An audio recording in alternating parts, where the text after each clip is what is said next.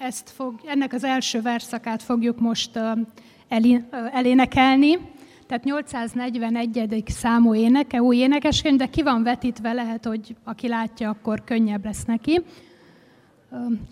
Ez nem egy új ének, tehát sokan ismerjük, ismerjük, már énekeltük, tehát igazából csak egy ismétlése lesz neki.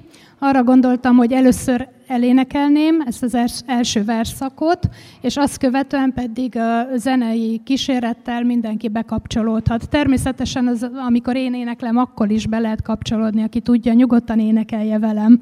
Főleg az, hogy nekem ebben nincs gyakorlatom, tehát jól jön a segítség. Akkor kezdjük el. Ígéddel áldj meg bennünket, Urunk, így lesz-e hajlék lelki otthonunk. Buzdíts, hogy szívvel szolgáljunk neked, árazd de házra áldott lelkedet. Buzdíts, hogy szívvel szolgáljunk neked, árazd de házra áldott lelkedet.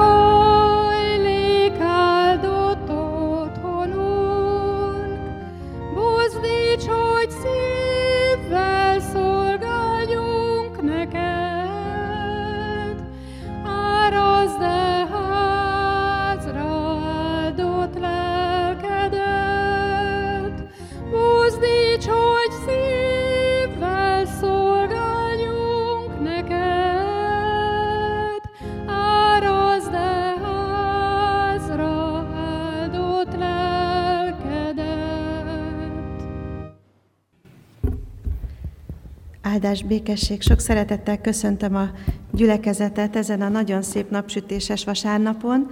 Hallgassuk meg a hirdetéseket. Adományok érkeztek gyülekezetünkbe a múlt héten is, mint ahogy hál' Istennek adakozó a, a gyülekezetünk minden héten. Csak egyet emelnék ki Széchenyi városi misszióra, múlt héten 224.200 forint érkezett.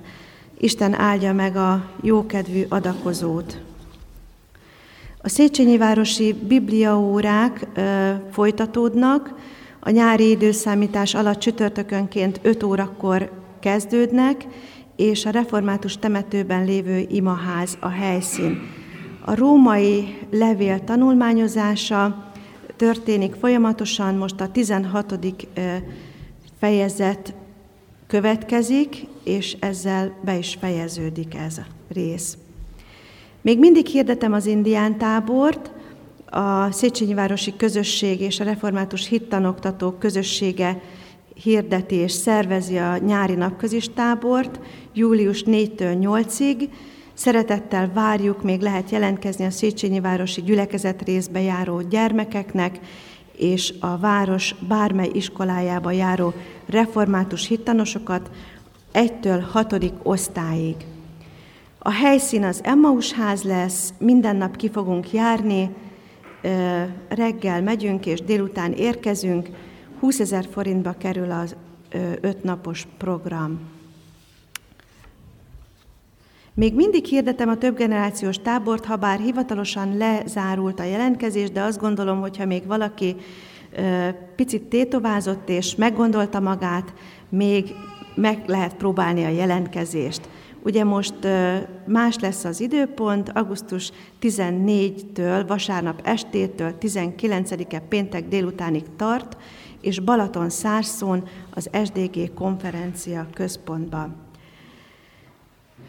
Szeretném hirdetni, hogy a Református Pontban újra kapható az új énekeskönyv, és azt is, hogy az iratmissziós asztalon vannak hirdetőlapok, tekintsük át még a részletes hirdetéseket. Én most két dolgot szeretnék, két időközönként megjelenő folyóiratot szeretnék ajánlani, tehát ez most egy ilyen kis folyóirat ajánló lesz, amit, ami következik. Az első, ez a vetés és aratás. Nem tudom, hogy szoktuk-e ezt forgatni. Vannak benne nagyon érdekes cikkek, versek, bizonyságtételek, egy-egy író tollából részletek. Én egy dolgot szeretnék, ja, és van benne gyerekoldal, van benne egy nagyon jó állatmese, javaslom a gyerekeknek, nagyon jó kis tanulsággal, hiszen az állatmeséket tudjuk, hogy mindig van neki ö, tanulsága. Ha lehet, akkor fölolvasnék egy nagyon rövid kis cikket belőle. Ez egy kicsit a gyerekekhez kapcsolódik, gyermekistentisztelethez. Hol van Isten? A gyermekistentisztelet befejeződött. A gyermekek a gyülekezeti ház ajtajánál tolongtak ki a szabadba. Ma Isten mindenütt jelen valóságáról hallottak, olyan lecke ez, ami nem a legkönnyebb a gyermekek számára. Mikor az utcára értek, a ház előtt egy bácsi állt, feltűnt neki a vidám csapat. Honnan jöttök? kérdezte egy fiútól. Az élénk jókedvű fiú megmondta neki, hogy gyermekisten tiszteletről. Úgy, úgy, mondta a bácsi, akkor kérdezek tőled valamit. Belenyúlt a kabát zsebébe, kivette egy narancsot, és folytatta. Neked adom ezt a narancsot, ha megmondod, hol van Isten. A fiú nem jött zavarba. Vidáman ránézett a kérdezőre, és az imént tanultak tudatába így szólt. Én két narancsot adok önnek, ha meg tudja mondani, hogy hol nincs Isten. A bácsi meglepetten leengedte a kezét a narancsal. Hogy hol nincs Isten, ismételgette a gyerek kérdését csodálkozva. A fiú mély lélegzetet vett, és azt felelte, amit a gyermek Isten tiszteleten hallott. Isten nincs a hitetlenek szívében. A bácsi még egy narancsot vett ki a zsebéből, mind a kettőt a fiúnak adta, azután eltávozott. Szóval egy kis ízelítő, de felnőtteknek is vannak nagyon érdekesek, például a növénytermesztő harról is olvashatunk, Spurgeonről. Én most végigolvastam, nagyon érdekesen le van írva Jézus pere, jogászi szemmel például. Ajánlom mindenkinek a figyelmébe, és szeretnék egy kis segítséget kérni gyerekektől, hogy az istentisztelet végén ki lenne az, aki itt az asztalról fölvenné ezt a stóc vetés és aratást, és osztogatná a mindenkinek, felnőtteknek, gyerekeknek. Van-e erre önként jelentkező? Van, így van, látom, hogy Emil már jelentkezett. A másik, amit szeretnék most mindenkinek javasolni, ez a karakter című folyóirat, ez is időszakonként jelenik meg. Nagyon érdekes cikkekkel, ebből nem fogok most idézetet olvasni, mert nem akarok hosszú lenni, de azért egy érdekességet szeretnék említeni, egy moszkvai lelkipásztornak a gondolatai például. Most a háborús helyzetben. Aztán szó van Nemes Nagy Ágnesről, tehát vannak nagyon jó kulturális érintettségű cikkek, és nagyon jó evangéliumi gondolatú cikkek benne. Többet nem mondok. Vegyük a kezünkbe, és olvassuk, forgassuk, nagyon-nagyon jó. Ja, és az elején van a, mm, na most gyorsan akartam mondani, a gazdagréti gyülekezetnek a kávéházi missziójáról például egy nagyon érdekes cikk. Hát én ennyit szerettem volna, úgyhogy mindenkinek javaslom figyelmébe. Egy kérdésem van még, ki fogja, ki segít nekem a karaktert osztani a végén? Frida, szuper. Segíthetsz neki te is, Olivia. Jó? Akkor megvannak a segédeim. Köszönöm szépen. Nagyon sok szeretettel köszöntöm én is a kedves testvéreket. És hogyha szabad, akkor egy picikét a hirdetéseket kiegészíteném. Az elmúlt ünnep során, ünnep másodnapján, pünköst hétfőjén együtt lehettünk sokan kint az Emmaus házban, és erről készült képeknek a, a linkjét küldtem ki sokaknak. Ha valakihez ez nem érkezett meg, vagy azért, mert nincs megadott e-mail címe, amire kiküldhettem volna, tehát hiányérzete van bárkinek, akkor azt kérném szépen tőlük, hogy majd az Isten tisztelet végén a feleségemhez menjenek oda, és akkor fölírjuk az e-mail címét, és akkor pótoljuk ezt a hiányosságot. Kérdezem, hogy hallható-e, amit mondok? Igen, nagyszerű. Akkor nagy szeretettel köszöntöm én is a kedves testvéreket az apostol szavaival is. Kegyelem néktek és békesség Istentől, a mi atyánktól és az ő egyszülött fiától, az Úr Jézus Krisztustól. Amen. Mai Isten tiszteletünket Szent Háromság vasárnap lévén az 561. dicséret éneklésével kezdjük meg. Mind a négy versét énekeljük el ennek az éneknek, Szent vagy örökké, így kezdődik az ének, és a Szent Háromság Istent magasztaló dicséret ez. Énekeljük hálás szívvel Isten dicsőségére. thank you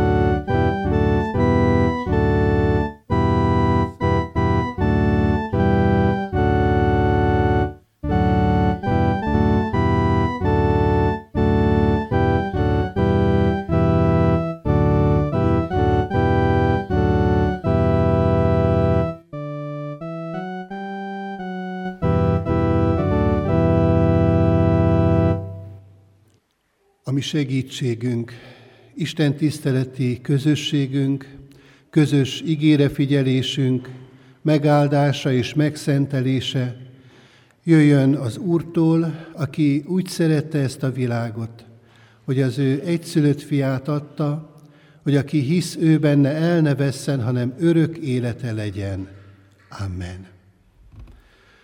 Kedves gyülekezet, kedves testvérek, Isten igéjét hallgassuk meg nyitott szívvel, úgy, ahogyan az Lukács evangéliumában a 9. fejezetben az 57. verstől kezdődően olvasható. Áldás békesség. Amikor mentek az úton, valaki ezt mondta neki, követlek, akárhova mégy. Jézus azonban így felelt, a rókáknak barlangjuk van, és az égi madaraknak fészkük, de az emberfiának nincs hová fejét lehajtania. Egy másikhoz pedig így szólt, kövess engem, de ő ezt kérte, Uram, engedd meg, hogy előbb elmenjek és eltemessem apámat. Jézus így válaszolt neki, hadd temessék el a halottak a halottaikat, te pedig menj el és hirdesd az Isten országát. Egy másik is ezt mondta, követlek, Uram, de előbb engedd meg, hogy búcsút vegyek házam népétől. Jézus pedig így felelt, aki az eke szarvára teszi a kezét, és hátra tekint, nem alkalmas az Isten országára. Nagykossára jöttem a gyermekpercekre, mert három dolgot is hoztam. Ugye jól látja mindenki, hogy mi van a kezemben. Igen? Mi van? Mi ez?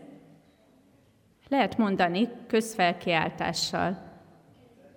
Kenyér. Milyen, mekkora ez a kenyér? Jó nagy, ugye egy kilós kenyér ez, és van-e, aki meg tudná tippelni, hogy mennyibe kerül, mennyi az ára most egy kiló kenyérnek? Sokat beszélünk erről, hogy, hogy fölmegy az ára mindennek. Artur, szerinted? Hát annál azért kicsit kevesebb. Ugye van olyan szorult helyzet, amikor olyan érsek vagyunk, hogy még annyit is fizetnénk, de azért ott még nem járunk, meg reméljük, hogy nem is fogunk. Emil?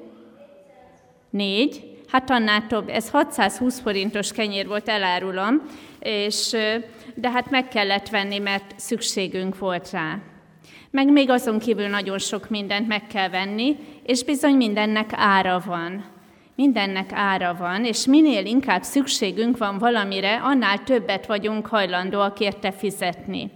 Például mondjuk egy okostelefonért mennyit fizetnek most? Mennyi az ára? Mennyi lehet az ára egy okostelefonnak? Artur szerinted? Hát, már mondjuk annyi, már valami használtat lehet venni. Emil? 7000? 7, hát annál több nullákat még tehetünk hozzá. Ugye minél inkább szükségünk van valamire, minél fontosabb valami, annál nagyobb árat vagyunk hajlandóak érte fizetni. De nem csak forintba fizetünk, és nem csak forintba lehet ára valaminek, hanem, hanem sok minden mással is. Például az időnkkel. Ugye arra szánunk több időt, ami fontos nekünk. Arra szánunk több figyelmet, arra figyelünk jobban, ami fontos nekünk. Tehát sokféleképpen fizethetjük ezt az árat, de nekem egy anyuka története jutott eszembe, amikor Feri bácsi elküldte, hogy a mai istentiszteletünknek a címe a tanítványság ára. És már mutatom is a következő dolgot, nem is a nyelénél fogom, hanem ott, ahol elkapta az a két éves kisgyerek. Látjátok, mi van a kezembe? Ez egy nagy kés, egy nagy konyhakés. Így kapta le a konyhaasztalról, nem vágta el a kezét a kisgyerekének, viszont nem volt hajlandó elengedni, hanem szorította. És akkor az anyukának villám gyorsan végig kellett gondolni, hogy mit is csináljon most, és aztán elmesélte, hogy nem merte kivenni erőszakkal, hanem, hanem valami cselhez folyamodott, és végig gondolta, hogy mi is az, amit az ő kisfia még ennél a késnél is jobban szeret, amiért hajlandó lenne letenni, odaadni ezt a kést, úgyhogy nem tesz kárt se magába, se az anyukájába, se semmi másba ott a konyhában. És mutatom a harmadik dolgot, a kedvenc gyümölcsét fölmutatta neki, és, és mivel nagyon szerette a kisfiú az almát, ezért gondolkodás nélkül azt, amit addig olyan erővel szorított, azt letette, odaadta, elcserélte az almáért. A tanítványság áráról fogunk ma beszélgetni, hogy mennyit érez nekünk, mit vagyunk hajlandóak érte letenni, keresztelő János életének történetén, és aztán a mi életünkön keresztül, a gyerekekkel, majd az imádság után a gyerekisten tiszteleten, a felnőttekkel pedig itt. További áldott gondolkodást kívánok. Csendesedjünk most el, és imádságra meghajtva fejünket, szólítsuk meg a mi Urunkat. Drága mennyei atyánk, az Úr Jézus Krisztusban. Valóban ennek a kérdésnek a kapcsán, hogy mi a tanítványság ára, először is az juthat eszünkbe, hogy te milyen árat fizettél azért, hogy mi a te tanítványaid lehetünk. És Urunk, ismerjük erre a kérdésre a feleletet, tudjuk jól, hogy milyen drága árat fizettél te ezért, és ezért szeretnénk, Urunk, most legelőször is téged áldani és magasztalni, hogy együtt lehetünk ebben a közösségben, mint a te tanítványaid. És Urunk, azt az árat, hogy mi a te tanítványaid lehessünk, te megfizetted értünk. Köszönjük, Úrunk, a te áldozatodat, a te váltságodat, a te véredet, amely megtisztít minket most is, amikor a te trónusodhoz közelítünk, azzal a reménységgel a szívünkben, hogy ha bár sok a mi bűnünk, sokféle teher van az életünkön, de mégis kész vagy, Urunk, fog befogadni minket, közelengedni magadhoz, sőt egészen közel a te jelenlétedet is engeded megtapasztalni számunkra. És Urunk, ez azért lehetséges, mert ennek az ára már kifizettetett. Kérünk, Urunk, hogy Te szent lelkeddel, akit ígértél nekünk, és akit ki is töltöttél, nem csak az első tanítványokra ott pünkös napján, hanem azóta is szüntelenül a Te népedre kiárasztod. Áldj meg minket, szentelj meg minket, hogy tudjunk egy szívvel és egy lélekkel rád figyelni, és fölismerni azt, hogy mi az, amit mi engedhetünk el, tehetünk le, azért, hogy a te tanítványaid maradhassunk. Kérünk, hogy ezt erre mutass rá, ezt világosíts meg számunkra, erősíts meg minket, Urunk, a Jézus követésben, a tanítványság útján. Hadd legyen ez a mai Isten tisztelet, a közös ígére figyelés, az egész gyülekezeti alkalmunk. Ennek jegyében kérjük, hogy a Te igédet ilyen módon nyisd meg most előttünk, Jézus nevében. Amen. Kedves testvérek, készüljünk az ige hallgatására, és a gyermek Isten tiszteletre pedig elbocsátjuk Ilikével és Edittel a gyermekeket, és a 726. dicséretet énekeljük, az első három versét ennek az éneknek. Jöjj, királyom Jézusom, így kezdődik az első vers. thank you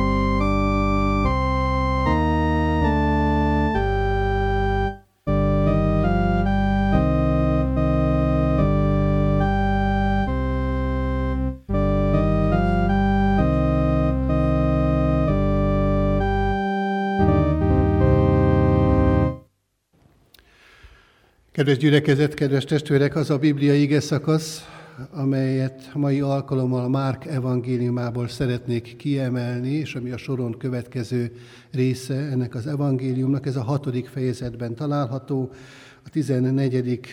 verstől kezdve a 29. versig terjedő ige szakasz, a mai napra kijelölt igénk.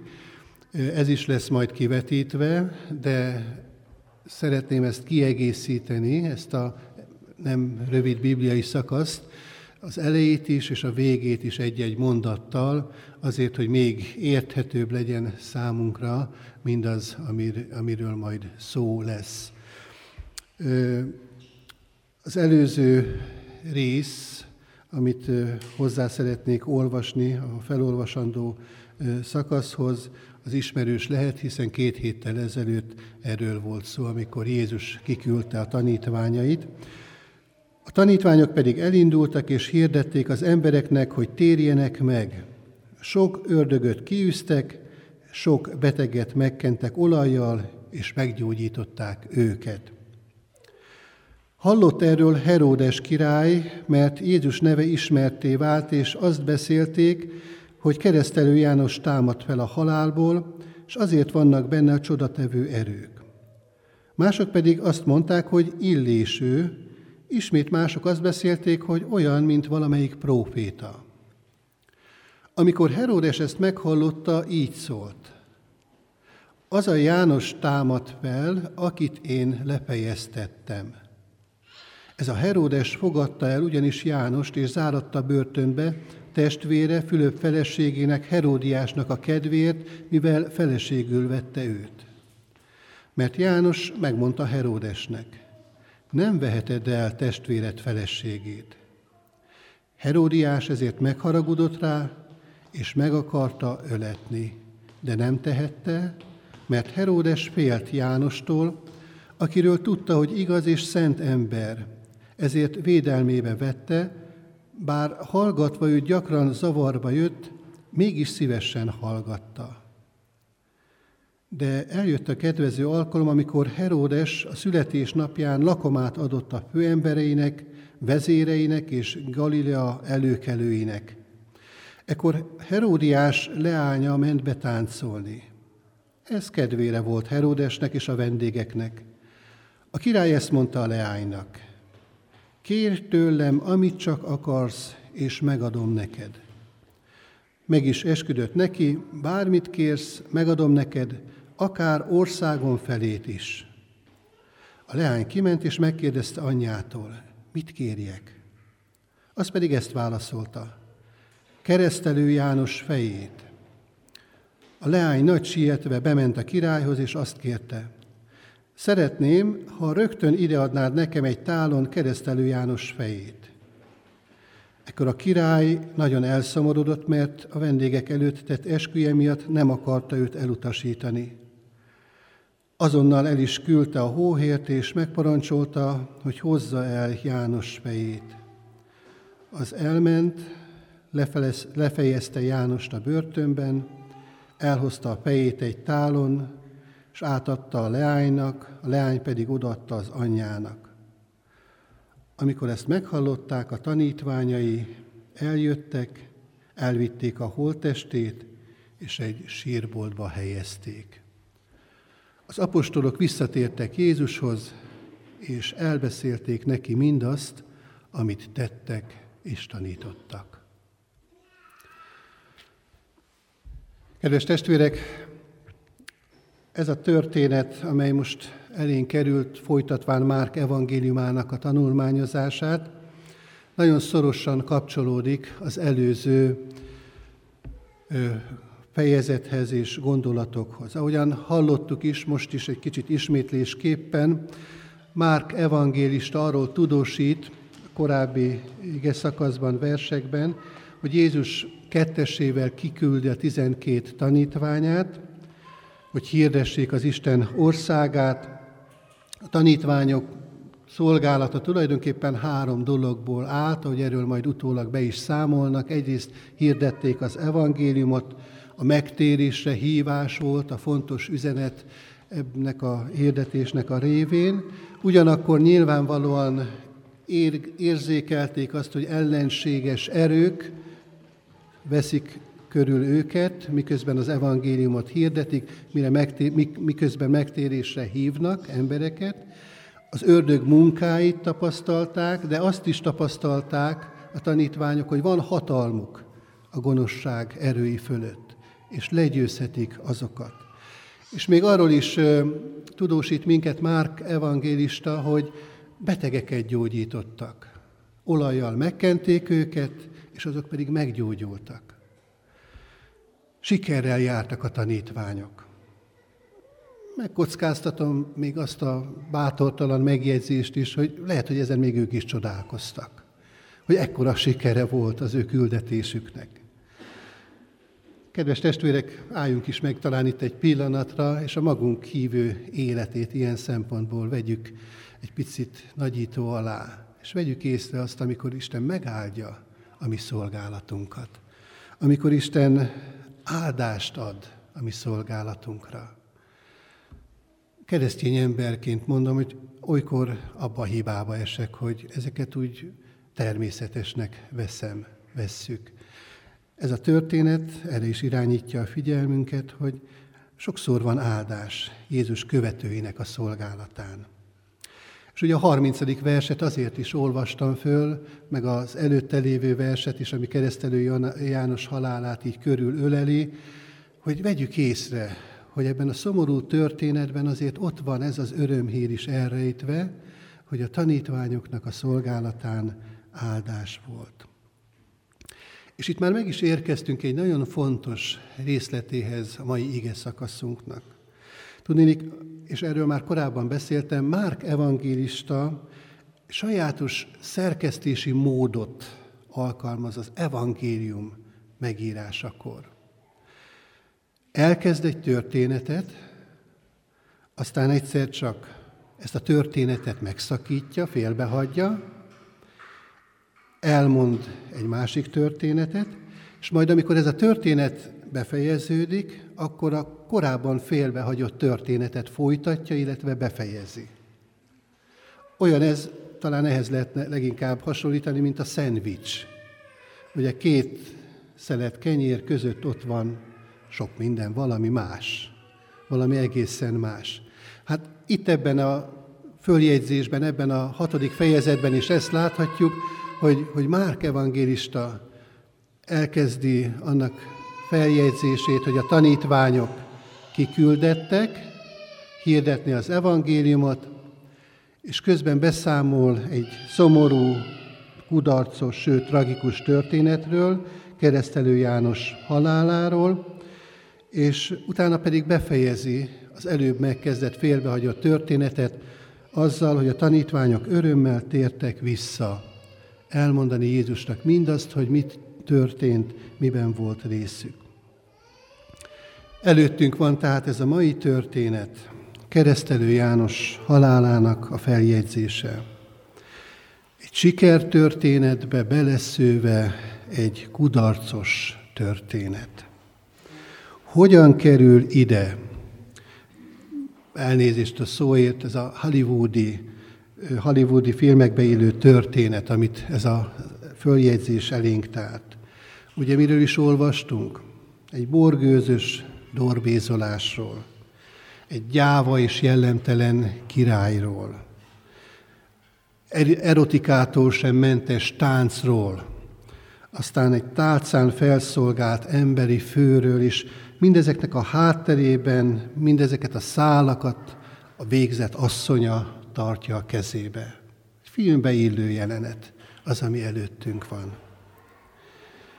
Márk evangélista nem véletlenül jegyezte föl ezeket az eseményeket ilyen módon, összekapcsolva, egymásba fűzve, egymáshoz illesztve, mint valóban egy szendvics fogja közre a tanítványok sikeres küldetése, ezt a szomorú és tragikus történetet, amit keresztelő János kapcsán az imént hallottunk.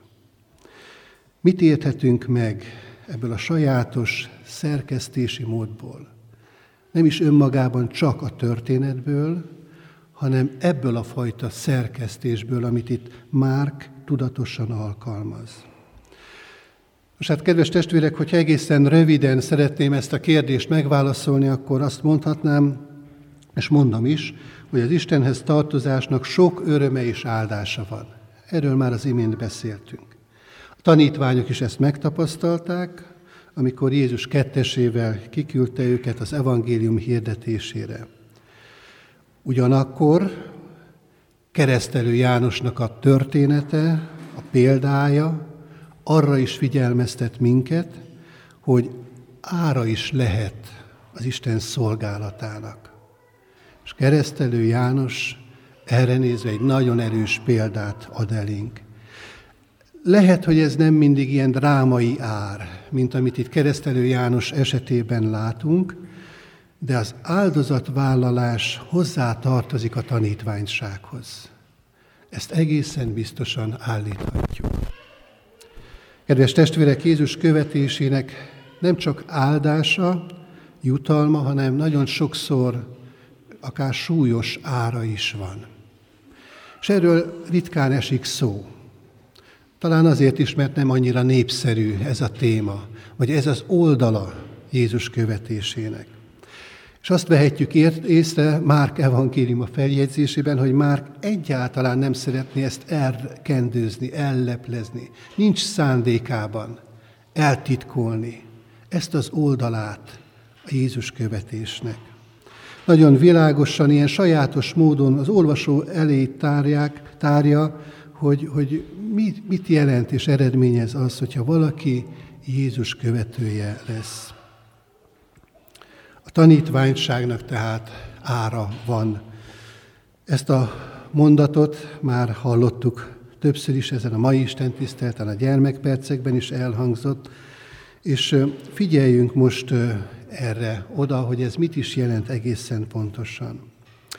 Ugye a történet azzal kezdődött, hogy Herodeshez eljut annak a híre, hogy Jézus tanítványai komoly sikereket érnek el, betegeket gyógyítanak, tisztátalan lelkeket tisztítanak meg, és azt gondolja Heródes ezeknek a híreknek a hallatán, rossz lelkiismeret kezd el benne nyilvánvalóan dolgozni, hogy lehet, hogy keresztelő János feltámadta a halálból, hiszen őt szent, Isten elhívott emberének tartotta, és ezért nem is akarta az ő halálát. És ez a gondolat az, ami ott forog Heródesnek a, a szívében, és ezért kapcsolja össze Márk evangélista ezt a két eseményt, ezt a két látszólag egészen különböző történetet. És ezen az összekapcsoláson keresztül egy nagyon fájdalmasan realista üzenet az, amit megfogalmaz itt az evangélista.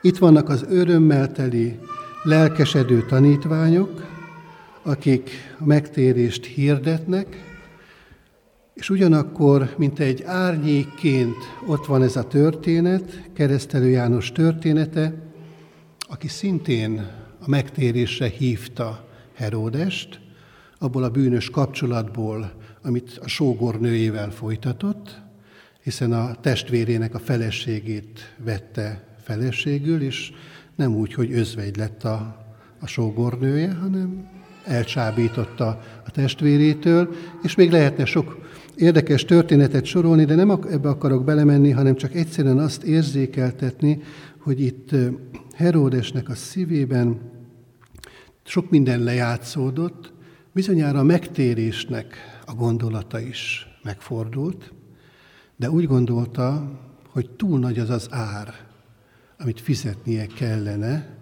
és ezért ugyan szimpatizált keresztelő Jánossal, amit ő hirdetett neki, de nem volt elég ereje, hogy igent mondjon arra, amit keresztelő János mondott neki.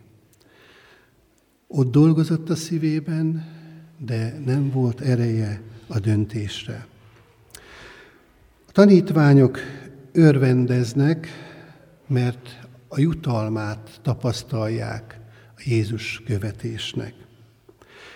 És még semmit sem tudnak arról, hogy mi a követés ára. Ebben az időszakban a tanítványok szeme elől még rejtve van ez a rész Jézus követéséből. De már keresztelő János ezt az árat megfizette. Akkor, amikor Herodes lefejeztette Heródiás kérésére. Tehát érdekes módon kapcsolódik tehát össze ez a két történet. Tanítványok részesei Jézus hatalmas és csodálatos munkájának, Isten uralma hirdetésének, miközben másokban egy nagyon súlyos kérdés fogalmazódik meg. Például keresztelő János tanítványaiban, hiszen neki is voltak tanítványai, és az a kérdés foglalkoztatta őket, hogy, hogy egy ilyen világban megérje tanítványnak lenni, ahol egy jellemtelen, kis stílű, uralkodó, részegentett esküje, egy gyereklány tánca, egy vérszomjas bosszúrja és asszony haragja elpusztíthatja Isten hűséges szolgáját.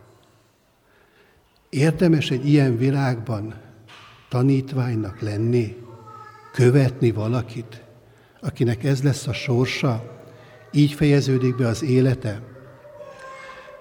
Kedves testvérek, nyilvánvaló számunkra is ez a kérdés. Hogyan viszonyulunk mi mindenhez? És azért is azt gondolom, hogy nagy aktualitása van ennek a kérdés fölvetésnek, mert az a világ, amelyben mi élünk a 21. században, egy abszolút haszonelvű világ. Szeretnénk mi is ennek a világnak a hatására lépten nyomon jól járni, mindenből jól kijönni. Szeretjük, hogy csak egészen hétköznapi példát mondjak, az akciókat. Amikor bármilyen üzletben annak a hírét halljuk, hogy, hogy valamit olcsóban adnak. És akkor itt egészen hadd legyek személyes, van egy üzlet, természetesen nem mondom el a nevét, hogy melyikről van szó, amelynek az applikációját különösen is szeretem, ugyanis mindig, hogyha vásárolok, akkor kuponokat kapok.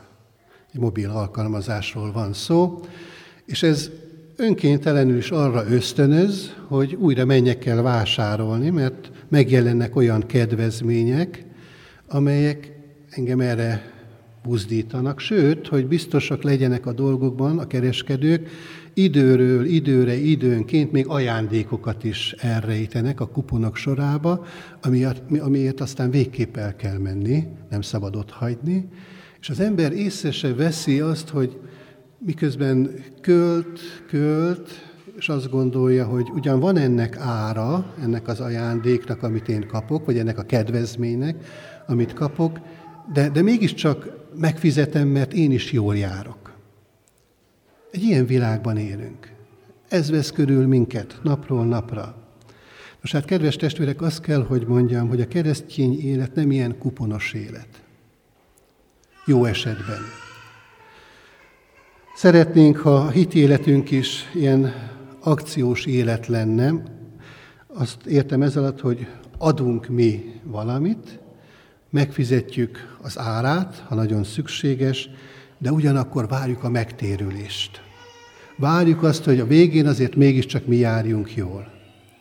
Egy ilyenfajta gondolkodásmód körül lengi a mai világunkat. Nos hát, kedves testvérek, ebben a helyzetben, és ebben a gondolkodásmódban, és ebben a viselkedési formában, amiben benne vagyunk nyakig, ebben a helyzetben szólít meg minket Márk evangélista, és teszi nyilvánvalóvá, nyilvánvalóvá azt, hogy a tanítvány élete az veszteséges élet is lehet. Sőt, akár még az életét is elveszítheti az, aki Jézus követésére adja a fejét. És hát, ha figyelmesen hallgatjuk a híradásokat, akkor manapság már azért lehet hallani arról, hogy szerte a nagy világban, pusztán csak azért, mert valaki Jézus követőjévé lett, az életét veszély fenyegeti, sőt, talán el is veszíti az életét emiatt. Mai világban ebben a 21. századi abszolút humánus világban a kereszténység üldözés a legnagyobb üldöztettetés ebben a világban. A legtöbb áldozatot, mártért a keresztények szenvedik el. Kedves testvérek, önkéntelenül is adódik a kérdés számunkra, hogy mennyit lennél hajlandó fizetni a te hitedért? te Krisztus követésedért. Kész vagy-e ezért árat fizetni?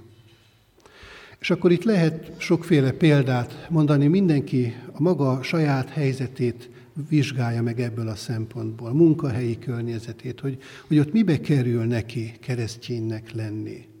Vagy akár a szomszédi környezetünket, a szomszédok között a lépcsőházban, a háztömbben, ahol élünk. Ott milyen ára van annak, és megfizetem-e azt az árat, amit meg kellene annak érdekében, hogy nyilvánvalóvá legyen az, hogy én Jézus követője vagyok. És akkor még nem is beszélek arról, amit nem látnak az emberek, amikor az adóbevallás történik, vagy amikor különféle ilyen pénzügyi tranzakciók folynak, hogy, hogy akkor én hogyan vagyok azokban jelen.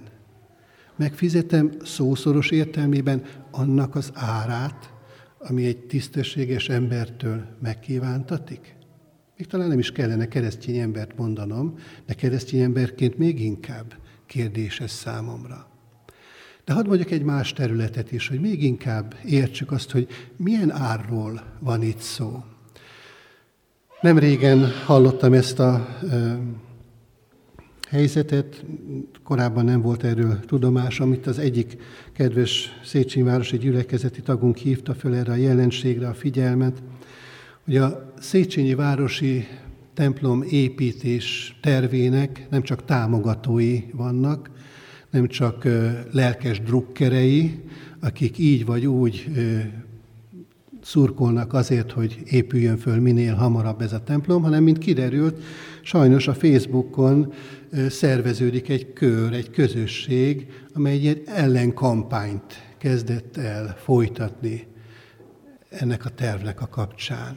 És elég markáns vélemények, ellenhangok fogalmazódnak meg ennek a tervnek a, a kapcsán. Kérdés az, hogy egy ilyen helyzetben mi mit teszünk? Megszeppenünk? És csendben maradunk? Hallgatunk? Vagy bátran vállaljuk ezt, a fajta akár konfrontációt is, annak érdekében, amit, amit Isten számunkra világossá tett, célkitűzésként ott van előttünk, mert fontos eszköze lehet ez a mi missziónknak, és határozottan kiállunk a mi szándékunk mellett. Ez sokszor nem egyszerű és nem könnyű fölvállalni. Bevallom őszintén, hogy én engem is sokszor fordult már lelkiismeret azért, mert valahol elszalasztottam valamikor egy olyan lehetőséget, amikor nagyon bátran kiállhattam volna, és én, én csak úgy csendben maradtam, vagy, vagy, vagy nem voltam kellőképpen bátor annak a dolognak a kapcsán. Tehát akkor, amikor ez a kérdés kerül elénk, hogy mi az ára a mi tanítványságunknak, akkor bizony nagyon komoly kérdés ez. Térjünk vissza a történethez még egy néhány gondolat erejéig. Márk evangélista jelzi, hogy keresztelő János halála leírásával tulajdonképpen előre is mutat.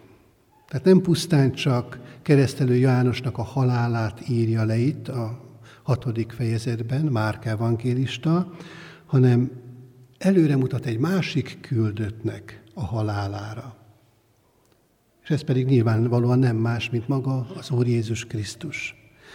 Mert mindkét esetben nagyon érdekes párhuzamok vannak Jézus történetében és keresztelő János történetében, megjelennek a háttérben azok, akik már tudják azt, hogy mi fog történni, mert eldöntötték a szívükben, hogy el kell vesznie keresztelő Jánosnak, ugye Heródiás az a személy, aki ezt eldöntötte, és tudjuk jól, hogy Jézus esetében is kimondják a farizeusok, meg a vallási vezetői a zsidó népnek, hogy el kell vesznie.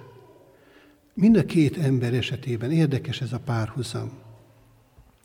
Mindkettőjük esetében érdekes ezt is észrevenni, ezt az hasonlóságot, sőt azonosságot, hogy egy olyan politikus ítéli el mind a két szemét, keresztelő Jánost és az Úr Jézus Krisztust is, akik jól tudják, hogy ártatlanok. Keresztelő János kapcsán is Heródes meg van róla győződve, hogy nem érdemelne halált, Nem azért kell meghalnia, mert rászolgált. És hát jól tudjuk Jézus szenvedés történetét is, hogy Pilátus is tisztában van vele, hogy egy ártatlan embert ad a hóírok kezére, ezért is mossa utána a kezeit. Nagyon érdekes az a történet részlet is, amikor mind a két személy kapcsán arról olvasunk, hogy miután meghaltak, a tanítványok mentek el, és elkérték a holttestét.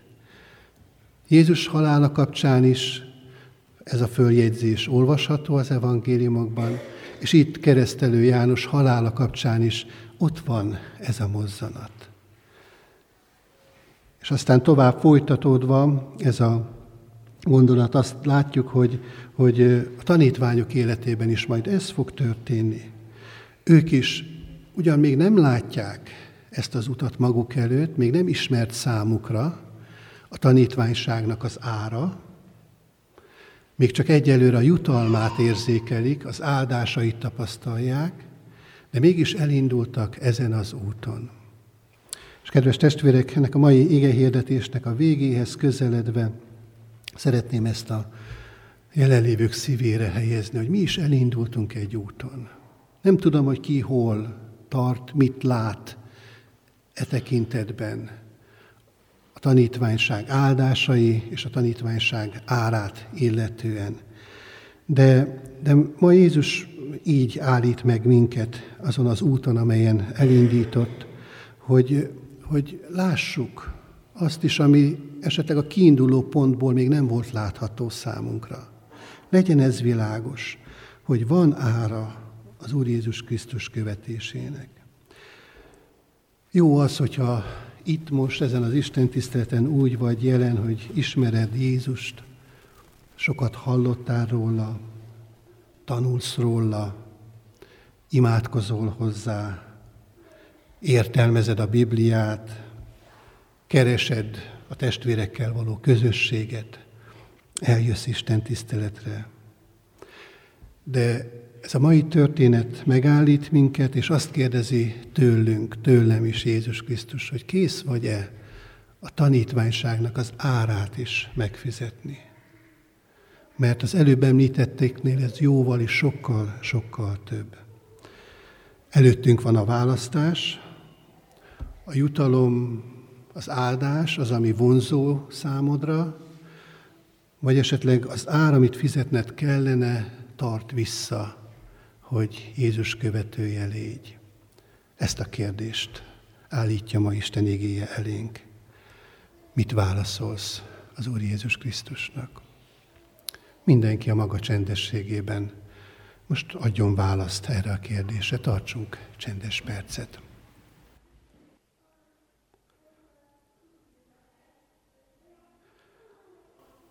Köszönjük neked, drága Úrunk, azt, hogy mi már áron megvétettünk, drága áron, te véred árán. És az a kérdés, hogy mi erre hogyan reagálunk, mi a reakciónk arra a tettedre, ami már megtörtént a mi életünkre nézve. Mert amikor elhangzott az a szó, hogy elvégeztetett, akkor ez pontosan azt jelentette, hogy ami adósság terhelt minket, az elvétetett, azt az árat te kifizetted helyettünk, és mi most szabadok vagyunk arra, hogy eldöntsük azt, hogy hogyan reagálunk mindenre. A szent lelkedért könyörgünk most, Urunk, hogy Te adj egyértelmű és világos helyzetlátást a mi életünkre nézve. Te szent lelked mutasson rá arra, Urunk, hogy hol vannak a mi életünknek azon pontjai, ahol elakadtunk, mert úgy látjuk, úgy gondoljuk, hogy túl nagy lenne ott az ár, amit nekünk kellene fizetni, fölvállalni, odaadni. Urunk, hadd állítsuk most egymás mellé a két árat. Azt, amit Te hoztál, Te adtál, és amit nekünk kellene, lehetne meghoznunk. Adj nekünk, Urunk, világos és jó mérlegelést ezekben a kérdésekben, hogy ki tudjuk mondani azt, amit ebben a imádságos csendben ki kell mondanunk, hogy a te követésedben ne legyen elakadásunk, hanem tudjunk tovább lépni, úgy, ahogyan te szeretnél minket vezetni. Urunk, te azt mondod, hogy ha az eke szarvára vetettük a kezünket, akkor nem tekinthetünk vissza. Akkor föl kell vállalni annak minden következményét, hogy a te követőid lettünk. Hadd tudjuk, Urunk, ezt most megtenni, hogyha esetleg még eddig nem történt meg a mi életünkben. Hadd szálljuk oda magunkat neked egészen.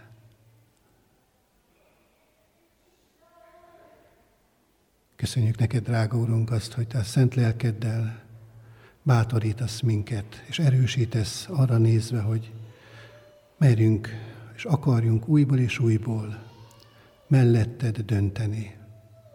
És ezzel együtt minden más csábító lehetőségre nemet mondani. Mert Urunk, a melletted való döntés az azt is jelenti és eredményezi, hogy sok mindenre nemet kell mondanunk. És hadd legyen, Urunk, rémisztő példa előttünk Heródes király helyzete, akinek sokszor talán a szívéig is ért az, amit hallott keresztelő Jánostól, de mégsem volt ereje dönteni a te üzeneted mellett, hanem halogatta azt, még nem egy végzetes és tragikus helyzetben nem sodródott az ő élete. Szeretnénk a Te szent lelkeddel, Urunk, megerősítetve melletted dönteni. És kérünk, Urunk, a mi közösségünkért, gyülekezetünkért is, hogy mi is hadd erősödjünk meg Te benned, együtt közösen. Hadd legyen, Urunk, a mi elköteleződésünk, a Te lelked munkája gyümölcse révén erős bennünk. Hogy neked akarunk itt szolgálni, hogy együtt közösen szeretnénk ezért a városért, városrészért tenni, az evangélium hírnökei lenni. Bocsáss meg, Urunk, amikor ebben elbizonytalanodunk olykor-olykor, vagy amikor mások elbizonytalanítanak ebben minket. Te látod, Urunk, ezeket a helyzeteket, és kérünk Téged, hogy erősíts meg most mindannyiunkat. És így kérünk, Urunk, ezért a gyülekezetért, kecskeméti, református nagy közösségünkért is, hogy ott is Te erősíts a lelked által mindazoknak szívét, akik már döntöttek melletted, de újra és újra az a kérdés adatik számukra, hogy nem túl nagy áre a te követésedben az, amit tenniük kellene. Győzd meg, Urunk, őket abban, hogy semmi sem sok azután, amit te tettél értünk. S hadd legyen, Urunk, kész ez a gyülekezet neked ilyen szívvel, ilyen lélekkel szolgálni.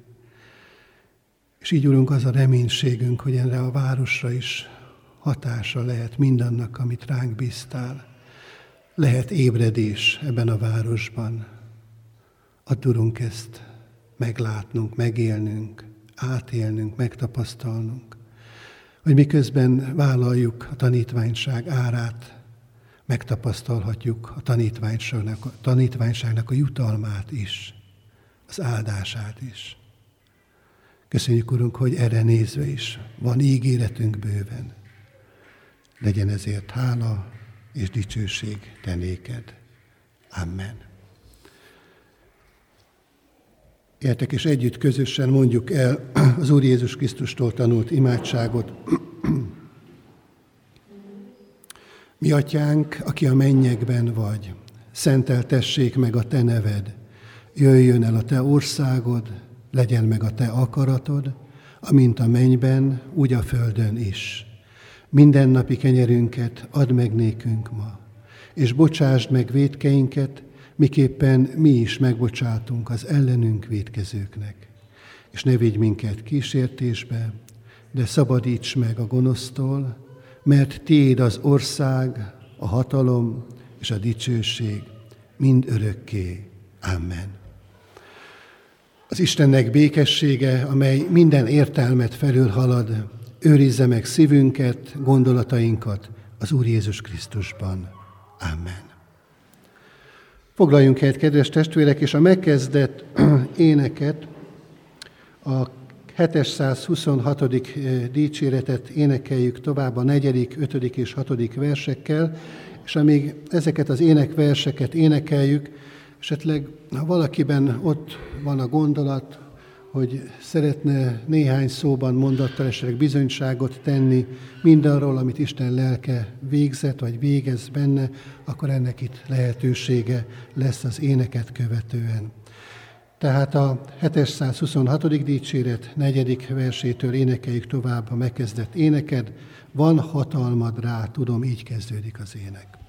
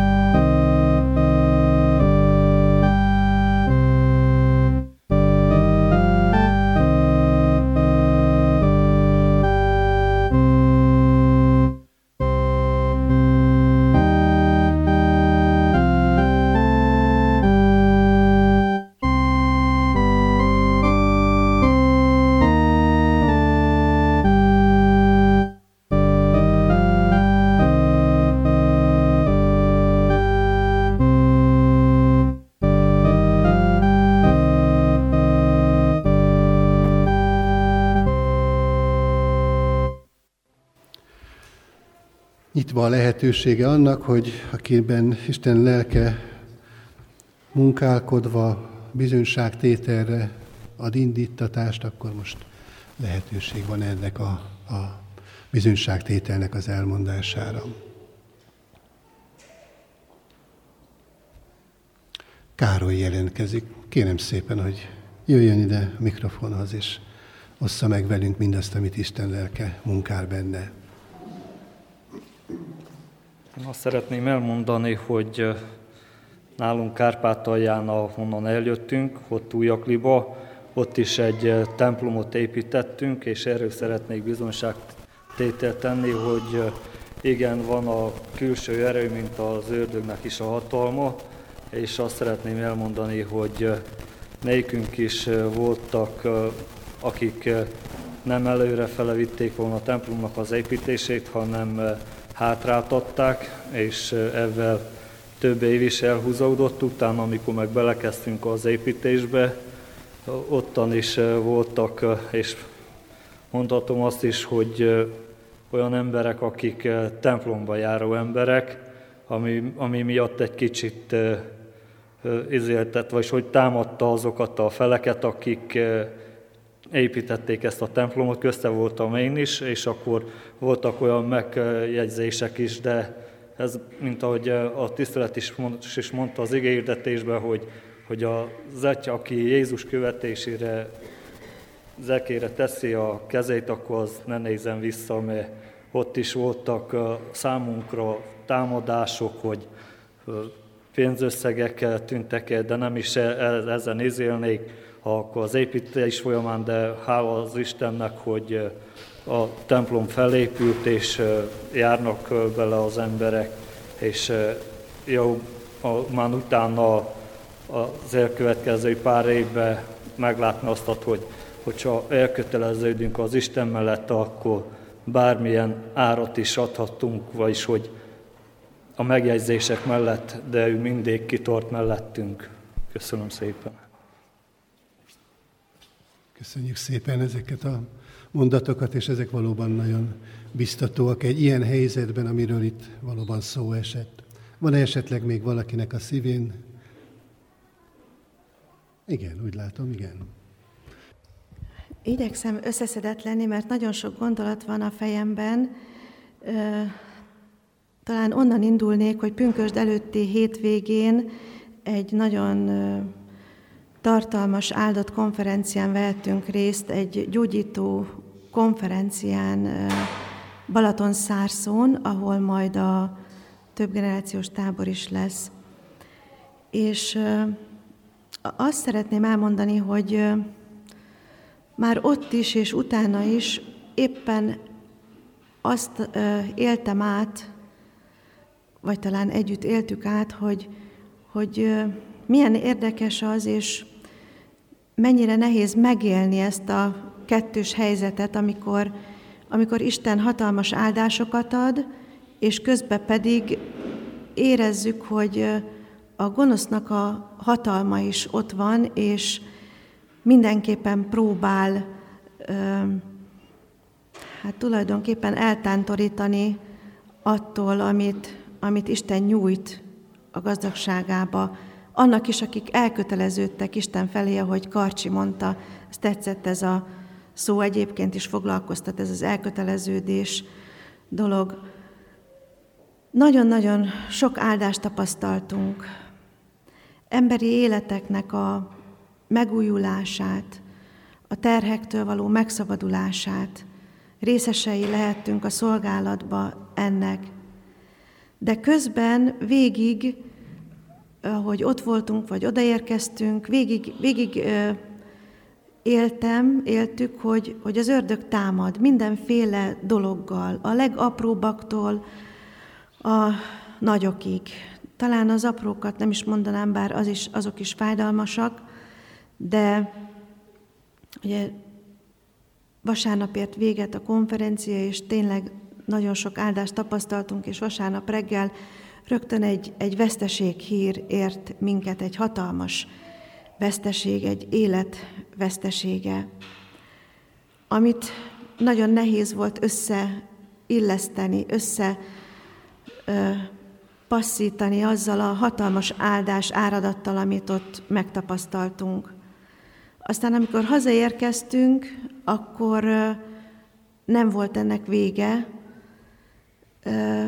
Én két napra rá olyan beteg lettem, hogy két napig nem tudtam fölkelni az ágyból. És itt szeretném fölolvasni azt az igét, ami, ami már ott is, oppá, bocsánat, itt igyekszem a igen. A telefonomon ügyesen kikeresni az igét, ami ott már az első napon elért engem. Miért mondod ezt, Jákob? Miért beszélsz így, Izrael? Rejtve van sorsom az Úr előtt, nem kerül ügyem Isten elé. Hát nem tudod, vagy nem hallottad, hogy örökkévaló Isten az Úr, ő a földkerekség teremtője, nem fárad el és nem lankad el, értelme kifürkészhetetlen. Ez ott engem már az első napon ö, megdöbbentett ez az ige.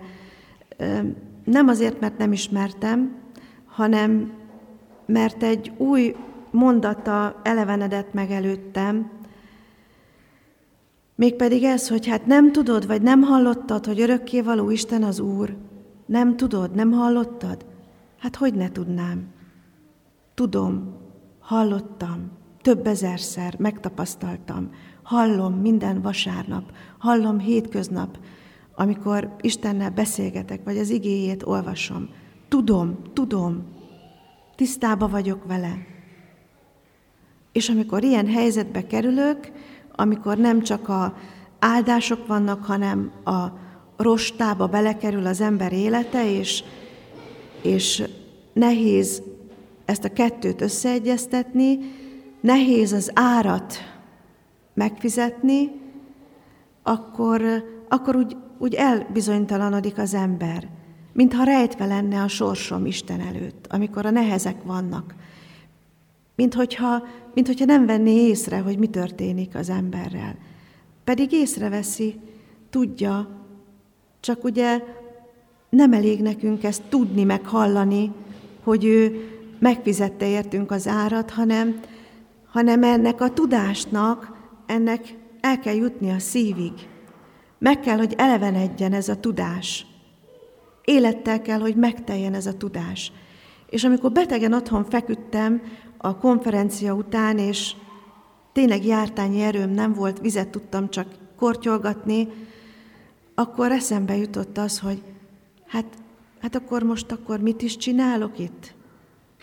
Tudom, vagy hiszem is, hogy Istennek gyógyító ereje van, és talpra tud állítani. És akkor most olvasom ennek az igének a második felét, és ezzel szeretném lezárni, hogy igenis tudom és hiszem is, hogy erőt ad a megfáradtnak, és az erőtlent nagyon erősét teszi. Elfáradnak és ellankadnak az ifjak, még a legkiválóbbak is megbotlanak. De akik az Úrban bíznak, erejük megújul, szállnak kelnek, mint a sasok, futnak, és nem lankadnak meg, járnak, és nem fáradnak el. Azt kívánom, hogy ne csak az én életemben, hanem valamennyiünk életébe elevenedjen meg ez az ézsaiási ige, hogyha nehézségekbe vagyunk, ha nem értjük, hogyha úgy érezzük, hogy rejtve van a dolgunk, a sorsunk Isten előtt, mert annyi nehéz van körülöttünk, vagy a szívünkben, akkor, akkor tudnunk kell azt, hogy nincs rejtve az ügyünk Isten előtt. És ő nagyon meg tud erősíteni. Nagyon. Elevenedjen meg ez az ige az életünkbe, a szívünkbe, hogy nem felejtett el minket, hanem nagyon megerősít.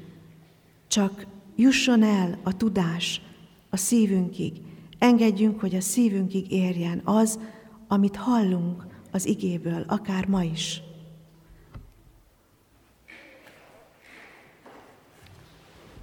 Köszönjük szépen ezt az egészen személyes vallomást, és hát abban bízom, hogy akikkel együtt tölthettük azt a bizonyos hétvégét, amiről említés történt Balaton Szárszon, majd mások is még fognak erről tanúságot, bizonyságot tenni, hogy Isten mit végzett el bennük, és éppen az egyik résztvevőnek a, a megfogalmazása alapján mondom akkor így, és zárom le ezt a mondatot, hogy szárszónak is egy a vége, tehát reméljük, hogy majd lesz még folytatása ennek a szárszói hétvégének valamilyen módon, ha nem is feltétlenül itt a bizonyságtétel formájában, hanem az ima szolgálatok révén bizonyosan.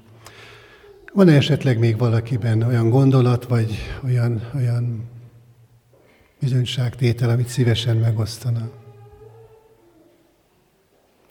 Köszönöm szépen akkor az eddig elhangzottakat, és az záró énekünkhöz érkeztünk el, amely a kezdő énekünknek a folytatása, tehát amit tanultunk éneket, az Emmaus ház énekének, a második versét énekeljük el, ami az elinduláskor, a hazainduláskor énekelt verszak, és akkor ezzel zárjuk a mai Isten tiszteletünket. Igéddel hívtál most is, hű úrunk, így kezdődik az ének.